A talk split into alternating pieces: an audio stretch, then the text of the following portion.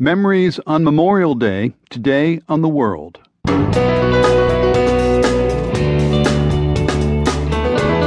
I'm Aaron Schachter in for Marco Werman. Ben Brody served in Iraq twice. Now he's a photojournalist covering Afghanistan. His Memorial Day is also barbecues and beer, though a bit more personal. I do take some time to remember the people that I lost, pour one out for Wild Bill Wood and Spike. Plus, residents of a Dutch town have adopted the graves of American soldiers buried there. This woman will pass the tradition on to her daughter. She's now two and a half, and uh, she will be the fifth generation that will, in the future, take over the grave. And one month after the Nepal earthquake, everyone is still scared of aftershocks. People are understandably scared. They just don't feel safe anymore. Those stories ahead here on The World. The World is brought to you by PRI with support from Lumosity.com brain training designed by neuroscientists that has been used by 60 million people worldwide, with personalized training programs to challenge memory, attention, and problem solving. You can learn more at lumosity.com. I'm Aaron Schachter, and you're listening to The World.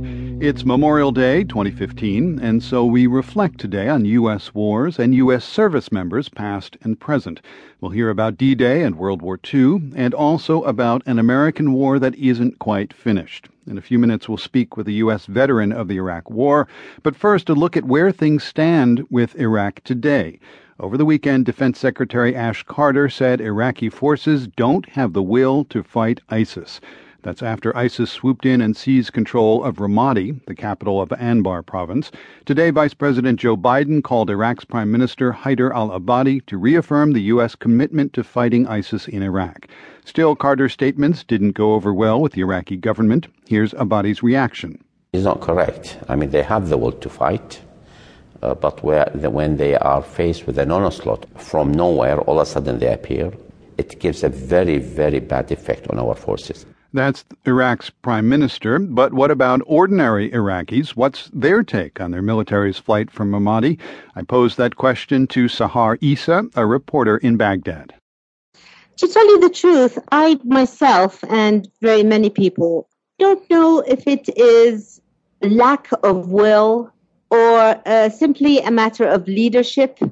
Uh, the Iraqi security forces are mostly composed of Shiite brothers and for them, they are fighting on behalf of the Sunnis who they consider to be people who are not doing their part in this equation.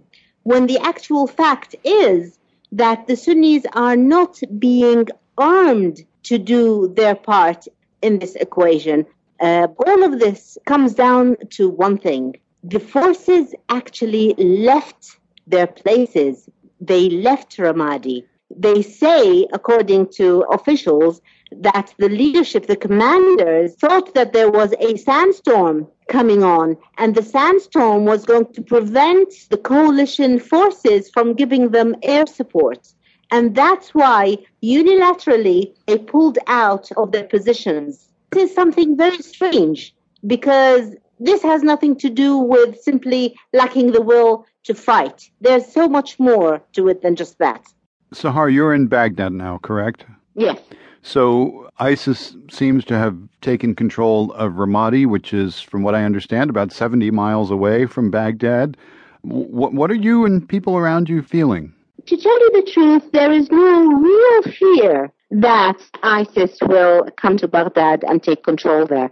Uh, there is just too much at stake for anything like that to happen, unless, I don't know, some kind of treason you know, I saw recently that Iraqi Prime Minister Haider al Abadi said the fall of Ramadi was due to mismanagement and poor planning by senior military commanders in charge.